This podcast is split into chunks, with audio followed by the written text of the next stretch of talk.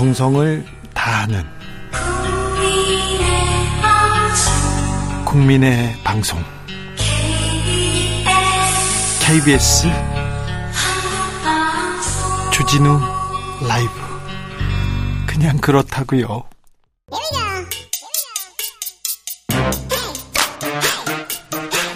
뉴스를 향한 진지한 고민 기자들의 수다.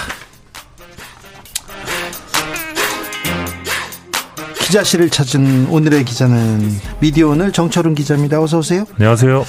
요즘 뭘 탐구하고 계십니까? 요즘은 아무래도 방송법 개정안이죠. 네. 네, 언론계 최대 현안이기도 하고요. 그렇죠. 네.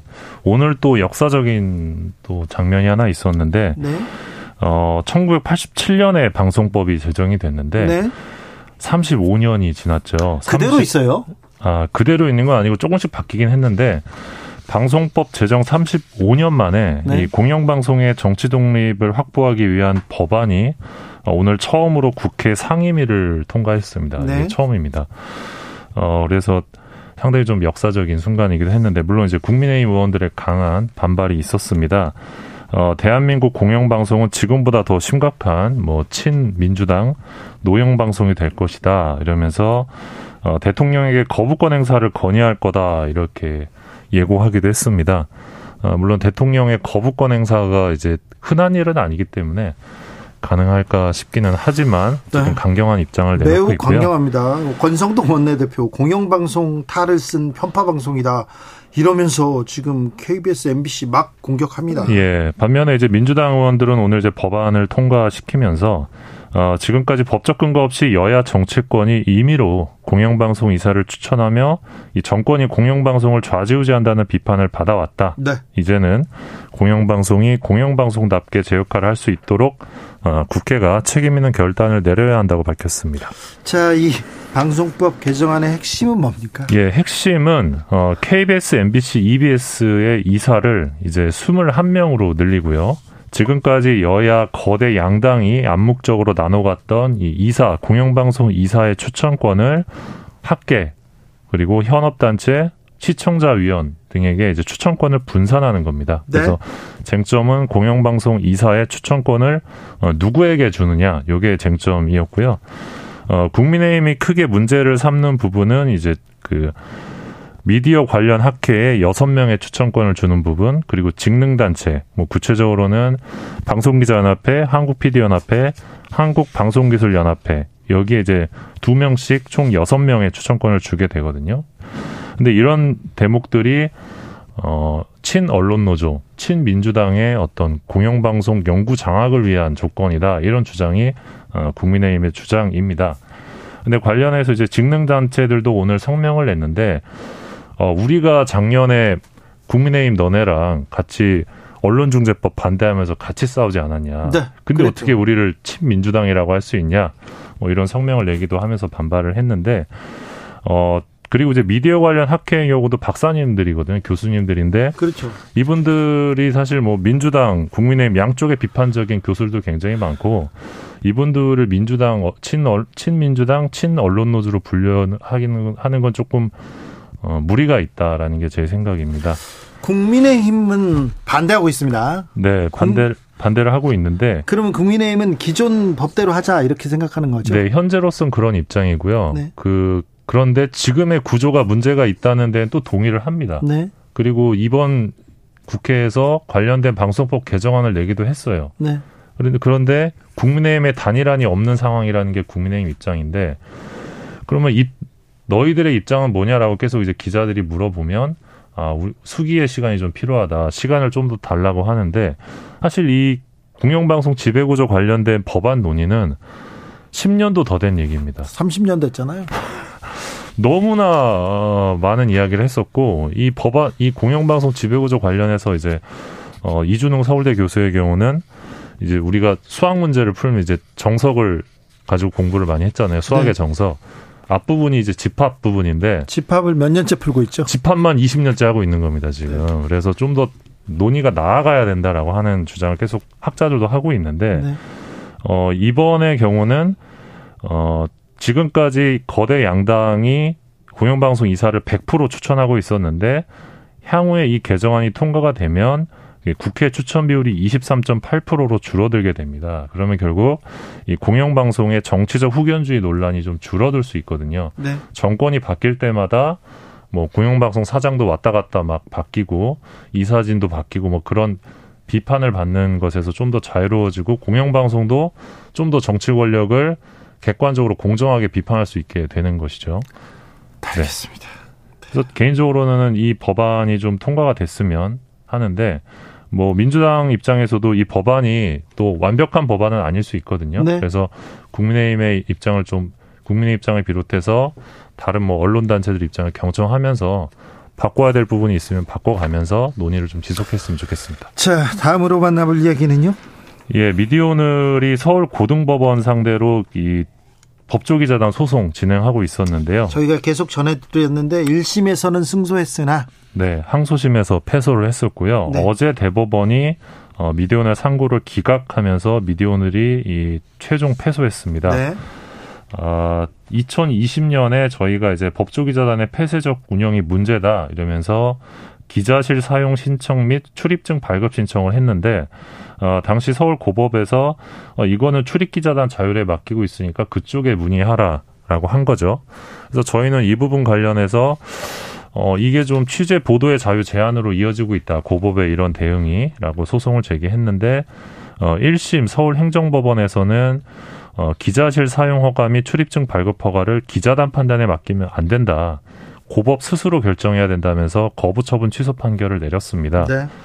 어 근데 서울 고법에서는 이제 항소심이었죠. 어 고법이 이 미디어 이 미디어오늘에 대한 이 출입 신청에 대해서 어 최종 의사 결정을 한 게 아니다. 거부 처분을 한 적이 없다면서 이제 패소 판결을 내리게 됐습니다. 그게 거부가 아니면 뭐죠? 네, 그래서 저희는 조금 이해하기 좀 어려운데 그러니까 출입 기자단에 가입하지 않으면 전국적으로 기자실 출입 및 출입증 발급이 허용되지 않는다고 볼 정황이 없다. 이게 이제 2심 판결이었는데 대법원은 이 재판 항소심 재판부의 판단에 손을 들어줬습니다. 네. 근데 이게 저희가 좀 아쉬운 게 국가인권위원회가 지난 2월에 서울 고법이랑 서울 고검에 어, 합리적 이유 없는 차별 대우를 하면 안 된다. 이 언론사의 취재 지원과 관련해서 그러면서 이 법조기자단 현재 이 운영 관행에 대한 제도 개선이 필요하다고 밝혔거든요. 네.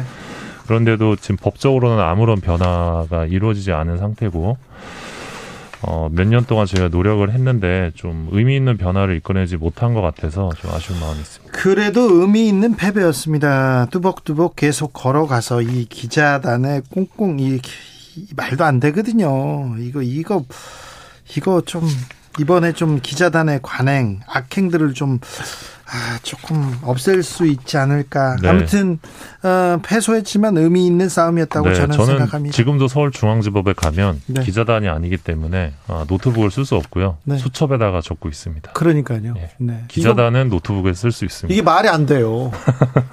법원 취재도 마찬가지예요. 법원 취재에서 뭘 적잖아요. 기자가 아니면 못 적어요. 와가지고 당연히 하지 말라고 합니다. 근데 기자들은 노트북을 쓸 수 있거든요. 근데 네. 등록 기자만요. 저 기자인데요. 알아요. 그런데 등록 기자 아니니까 못해요. 이게 네. 막 이상하잖아요. 몇 시간 동안 수초에만 적어야 돼요. 말이 안 되잖아요. 기자단이 아니니까 네. 기자회견을 못 본답니다. 그 검찰청의 법원의 공식 브리핑인데 그걸 못 본대요. 심지어 제가 쓴 기사에 대한 브리핑도 못 봐요. 당사자 있는데. 이건 좀 이상하잖아요. 또 저희 입장에서는 사실 항소심의 경우는 고법에 대해서 고법이 판단을 한 거잖아요. 네. 그래서 좀 여러모로 아쉬운 점이 있습니다. 다음으로 만나볼 얘기는요? 예, 그 청소년의 뉴스 이용 경로에 대한 조사가 최근에 나왔는데 그랬더니요. AI 스피커가 종이 신문보다 앞서는 것으로 나타났습니다. AI 스피커가요? 네, 우리 집에 거실에서 뭐 누구 누구야 하면서 이것저것 물어보잖아요. 날씨도 네. 물어보고 네, 뉴스도 네. 틀어달라고 하는데 날씨도 물어보고 아니 그 뭐 저기 채널 TV 켜줘 이거 네. 말고도 다른 거 합니까? 여러 기능이 있습니다. 그래요? 그 중에 이제 뉴스 틀어줘 하면 뉴스 브리핑도 해주거든요. 아 그래요? 예. 근데 이, 이런 AI 스피커 이용 경로가 네. 종이 신문보다 앞서고 있다는 결과가 나온 겁니다. 아 그래요? 네. 참 청소년들 아, 네. 청소년들은 종이신문 아예 안 본다 네. 이렇게 예. 봐야 되겠네요. 한국언론진흥재단의 10대 청소년 미디어 이용조사 결과인데요. 네. 매체별 뉴스 이용률 보면 모바일 인터넷이 77.9%, 텔레비전 69.1, 그리고 AI 스피커 14.4%, 라디오가 10.8, 그리고 종이신문은 8%였습니다. 네.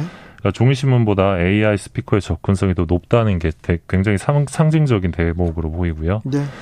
어, 하루 평균 뉴스 이용 시간 보면 49.8분으로 나왔고요. 2019년보다 감소했습니다. 네.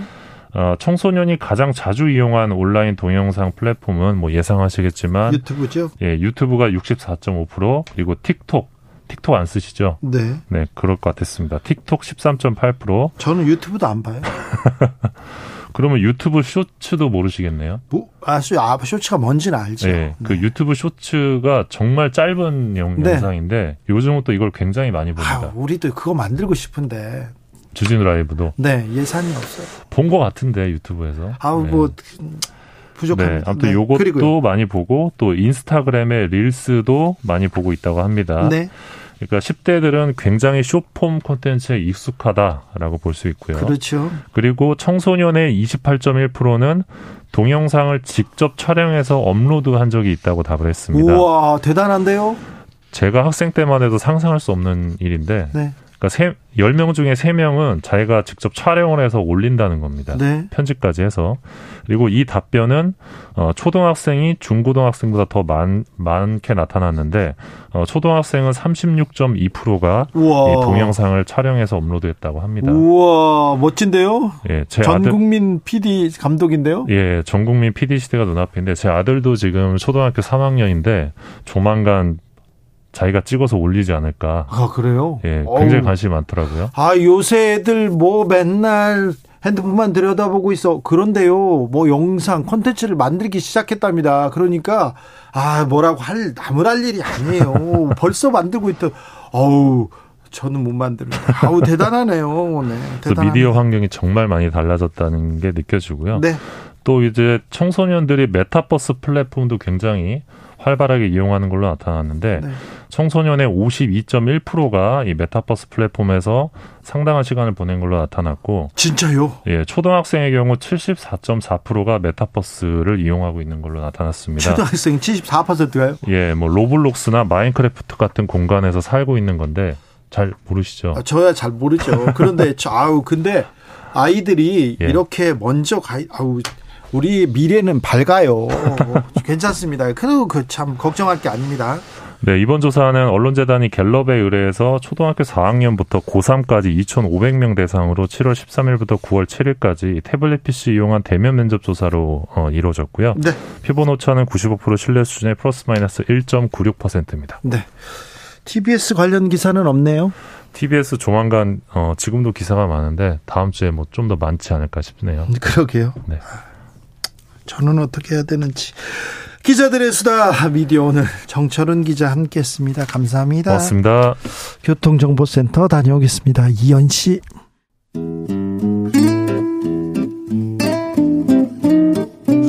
현실의 불이 꺼지고 영화의 막이 오릅니다. 영화보다 더 영화 같은 현실 시작합니다. 라이너의 시사회.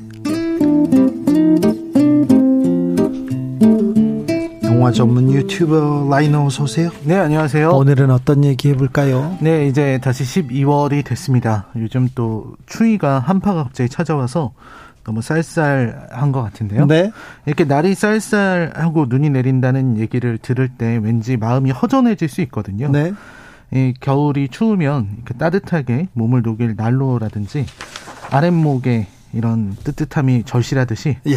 이런 계절에는 어떤 포근한 사랑 이야기 그렇죠. 네 이런 게 떠오르기 마련입니다. 첫눈 그렇습니다. 추위 아 사랑 얘기해야죠. 네 오늘 소개할 영화는요 바로 이와이 슌지의 일본 영화 러브레터입니다. 아, 너무나도 유명한 95년도였나요? 네 90년대 중반에 나와서 아, 모든 사람들의 감성에 첫눈을 펑펑 쏟아부었던 그 영화 아닙니까? 네, 그렇습니다. 아, 그 아스라이 그 어, 여자 주인공이 외치는 그 목소리 아직도 네. 아련합니다. 네, 그렇습니다. 네. 그 오겐키 됐을까라는 네. 표현이었는데요. 네. 이게 사실 일본에서는 개봉한 지 95년도가 맞는데 우리나라엔 좀 늦게 들어왔죠. 그래요? 네, 그 왜냐하면 우리나라에서 일본 영화를 볼 수 있게 된 게 그렇게 오래 지나지 않은 일입니다. 아 그렇죠. 아저 국민의 정부 네. 김대중 대통령이 네. 개방 네. 괜찮다고 했죠. 그래 김대중 대통령의 여러 업적 중에서 네. 일본 문화 개방이 있거든요. 일본 문화를 개봉하면 우리가 문화 일본 문화에 점령당한다고 네. 했는데 보세요. 만화도 그렇고요. 케이팝도 그렇고 음악도 그렇고 영화도 그렇고 우리가 다 점령하고 있어요. 네, 맞습니다. 그 진짜 그 말씀대로 이제 일본 문화 들어오면 전부 다 외색으로 물들 것이다 이렇게 됐는데 네. 아, 전혀 그렇지 않았고요. 사실 90년대 중반 전에요. 90년대 초반, 80년대 후반에 어, 한국의 젊은이들이 일본 음악 들었습니다. 네, 엑스제팬 듣고요. 그리고 일본 영화 보고요.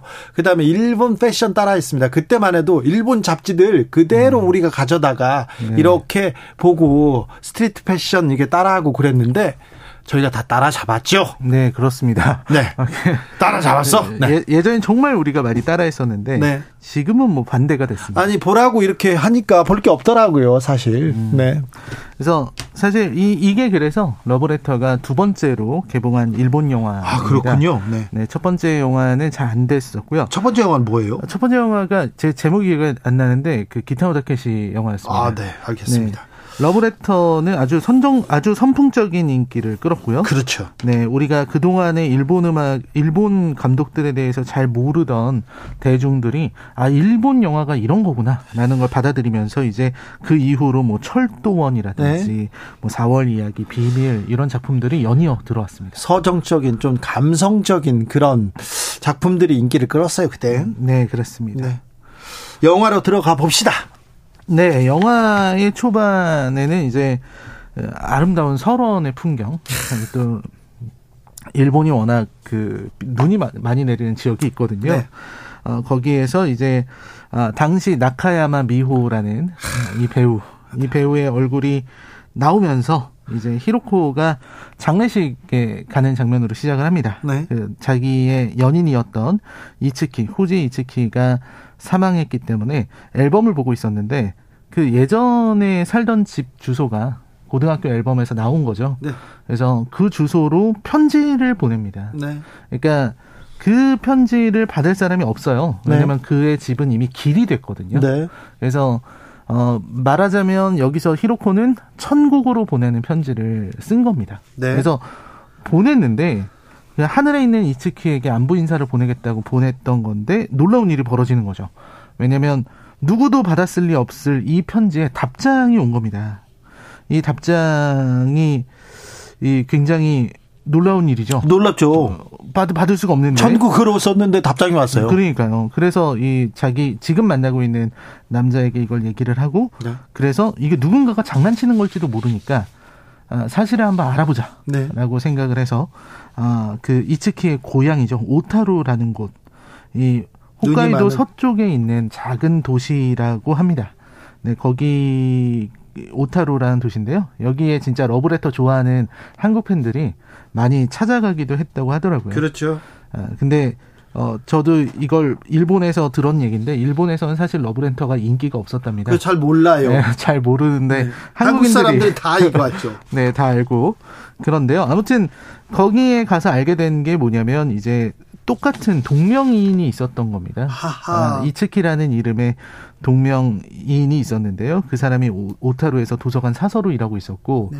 후지 이츠키로 편지가 왔는데 주소가 다르니까 그 우편 배달하는 그 아저씨가 어 이거 주소가 잘못 적혔네 하고선 다른 사람 이, 이 이츠키한테 갖다 준 거죠. 그렇죠. 그랬는데 여기서 이제 문제가 생깁니다. 왜냐하면 이 이츠키의 얼굴이 네. 히로코랑 똑같이 생겼거든요. 아이고. 네. 1인 2역을 했는데 네. 어, 약간 모습이 다르긴 한데 아무튼 네. 그런 느낌으로 됐습니다. 어, 그러니까 어, 가서 어떻게 얼마나 설렜을까, 얼마나 또 놀랐을까요? 엄청 놀라죠. 특히 이제 그 택시 기사가 예. 어 앞에 탄 손님이랑 엄청 닮으셨네요 하는 얘기를 듣고서 히로코가 이츠키를 딱 보는 순간에 자기랑 똑같이 생겼다는 걸 알게 됩니다. 예.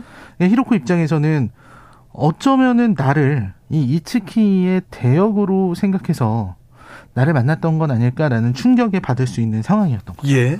그러면서 이제 그 남자 이츠키의 고등학교 시절을 보여 얘기해 달라고 하면서 1980년대 초반 네. 두 사람이 고등학교를 다니던 시절의 네. 이야기로 돌아가게 됩니다. 네. 두 사람이 이제 아무래도 같은 학교에 같은 반이었기 때문에 게다가 이름이 완전히 똑같으니까요. 네. 네. 그래서 이름이 완전히 똑같으니까 그 두 사람이 학교에서 이제 놀림 당하고 네. 이제 학교에서는 두 이츠키가 이름이 똑같다고 이렇게 둘이 알아요. 네, 그, 그렇게 된 거죠. 네. 그리고 두 사람이 어쩔 수 없이 엮일 수밖에 없었는데 네. 이게 보면은 남자 이츠키가 여자 이츠키한테 자꾸 장난치고 뭐 이런 장면들이 나옵니다. 그래서 그런 걸 보면은 남자 이츠키는 여자 이츠키를 좀 좋아했던 게 아닌가. 아, 그래요? 네, 하는 걸 알 수 있죠. 근데 음. 여자 이츠키는 그냥 이 남자 이츠키가 하는 행동들이 너무 이상하게만 느껴지는 거죠. 네.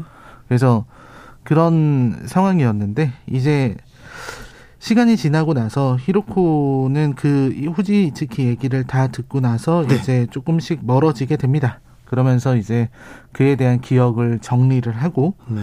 그를 잊어버리기 위해서 이제 조금씩 가게 됩니다. 그 다음에 이제 남자 이츠키, 예. 이츠키 자기 연인이 죽었던 곳으로 가서 네. 히로코가 그 이츠키를 보내줄 준비가 된 거죠. 네. 그때 이제 그 유명한 아 정말 무수히 많은 데서 패러디가 됐었던 네. 그 오겐키 데스가라는 네. 그 말이 나오게 됩니다. 그렇죠. 네. 잘 아따, 지내고 있나요? 라는 표현이고 저는 잘 지내고 있습니다. 아타시아 겐키 데스. 네, 그렇죠. 그 말이 겐키 데스가. 네. 그렇습니다. 그게 이제 어.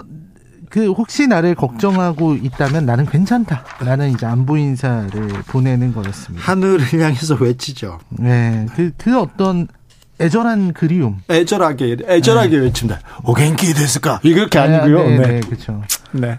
그 애처로움이 정말 너무 잘 드러난 작품이기 때문에 네. 굉장한 명장면으로 알려져 있습니다. 그렇죠. 광고에도 계속 나오고요. 쇼 드라마에서 계속 패러디됐죠. 그렇습니다. 그리고 이 또 그 안에 또 작은 사랑이 또 있는데요. 그래요. 이 남자 이츠키가 예. 자기가 이사 가기 전에 네. 여자 이츠키한테 이렇게 책을 주면서 요걸 대신 좀 반납해 달라고 음. 얘기를 하거든요. 근데 이 여자 이츠키는 그걸 모르고서 반납을 했어요. 네. 근데 알고 보면은 그 안에 어 말하자면 남자 이츠키의 어떤 사랑 고백 네. 이런 게 담겨 있는 부분이 있었죠. 네. 그래서 오랜만에 여자 이츠키가 고등학교에 찾아갔을 때, 네. 그 도서 부원 여자애들이 유명 인사라 그러면서 네. 이렇게 막 다 알아내거든요. 네. 그 이유가 뭐냐면 그 도서 카드마다 네. 이츠키의 이름이 다 적혀 있어서. 아 그래요. 네. 그래서 아마 이 사람은 이 사람을 엄청 사랑했을 것이다라고 네. 하면서 그 친구들이 그 후지 이츠키 찾기 놀이까지 했었다고 합니다. 맞아요. 그런 내용이 있었습니다. 자, 라이너가 이 겨울에 이 영화를 들고 온 이유는 뭘까요? 아, 요즘 이제 일본 영화가 좀 점차 이상해지고 있어서 네. 예전처럼 많이 이상해요. 네, 아름다운 작품이 잘 안 나와요. 그런데 특별히 이 러브레터는 우리나라에서 인기가 많았어요. 작년에 23년 만에 재개봉하기도 했는데 왜 이렇게 인기가 많았을까요? 뭐 여러 이유가 있을 것 같은데요. 일단은 우리나라가 그때까지는 이 로맨스 혹은 멜로 예. 이 장르에 굉장히 어 반응하던 시대였습니다. 아, 그렇죠. 미워도 다시 한번 뭐 그때부터 예전부터 다 멜로였어요. 거의 네, 그렇죠. 눈물샘 자극하지 않으면 아 중간 중간에 울리지 않으면 그것도 영화가 아니었죠. 근데 이제 90년대 후반에 오면서 네. 이 멜로 장르가 저는 아주 빛을 발한 게 네. 허진호 감독의 8월의 크리스마스 뭐 이런 작품이랑 풍지. 네 이게 좀 겹쳐요. 아 그래요? 그러니까 그 유행이었는데 또 일본 특유의 아주 은은한 감, 감정, 네. 감성적인 부분들이 나오면서 어, 인기를 얻을 수 있었다고 생각이 듭니다. 네. 어, 그래서 러브레터가 진짜 일본보다 훨씬 더 많은 인기를 여기서 얻게 되었죠. 네. 그래서 굉장히 추억 속의 작품. 근데 잘 만들어진 잘 만들어진 작품 맞, 맞나요? 네, 뭐 지금 보면은 그렇게 네. 우리의 추억 속에서 엄청 미화돼 있는데 네. 그렇게 막 엄청 대단한 명작이다 이렇게 말하기는 좀 어려운데 네. 어, 그런 건 아무 의미 없죠. 우리 추억 속에서 좋은 작품이면 되는 것 같습니다. 그래서 이 영화는 되게 일본 영화 특유의 감성이 되게 잘 살아 있고요. 예. 어, 그 되게 좋은 장면들도 있었어요. 네. 저는 제일 좋아하는 러브레터에서 제일 좋아하는 장면이 그 달리기 남자 이치키가 달리기를 할때 예. 그거를 사진을 찍는 게 있거든요. 네. 달리기를 하다가 남자 이치키가 넘어져서 네. 실격을 하는데 끝까지 뛰려고 했던 네. 난입해서 뛰는 장면이 있는데 그거를 사진으로 찍어요. 네. 근데 그게 원래 찍으려고 했던 게 아닌데 실수로 찍거든요. 네. 그래서 그 장면의 의미가 아 내가 저 사람을 담으려고 하지 않아도 사람이 마음에 저절로 담길 때가 있다. 네. 이런 뜻으로 저는 받아들이고 있습니다. 네. 그래서 이러한 감성을 즐길 수 있는 이야기이기 때문에 네. 어, 이 작품 오랜만에 한번 보시는 게 겨울이 왔다는 걸 느낄 수 있는 그렇죠. 그런 영화입니다. 아 정말 겨울 첫사랑. 아. 러브레터 좋지요 얘기합니다. 아, 김종무님께서 이와이 슌지 감독 4월 이야기도 좋아요 네, 얘기합니다. 4월 이야기가 네. 있죠. 네, 김종무님이 오겐키 데스까 주기 주디 주기자 가니까 야구자 같아요. 근데 와, 무슨 말씀을 또 아, 우리나라에서 첫 번째 개봉한 일본 영화 작품은 야구자가 나오죠. 기타노 다케시 하나비였습니다. 네, 하나비 하나비였습니다. 네. 아, 기타노 다케시 또 명 감독이자 명 배우죠. 네. 네, 그렇습니다. 네, 옛날에 뭐 논노 잡지 보곤 했는데 그런 분들 아, 옛날 지금 추억 소환되고 있습니다. 마구마구 오는데 아, 러브레터 겨울 시작할 때 첫눈 올 때 보면 뭐 딱이죠. 네, 딱입니다. 네. 찾아가 봐야 되나요? 뭐 그렇게까지 그렇게까지는 네. 시사회 오늘의 작품은 러브레터였습니다. 라이너 오늘도 감사합니다. 네, 고맙습니다. 네. 주진우 라이브 마칠 시간입니다. 지금 네, 포지션에 I love you 흐르고 있습니다. 이 노래와 러브레터는 연관이 없어요. 그런데 겨울 되면요. 또 이 노래가 또 러브레터 따라서 또 자주 나왔어요. 그래서 저희가 이렇게 여러분께 띄어 보냅니다.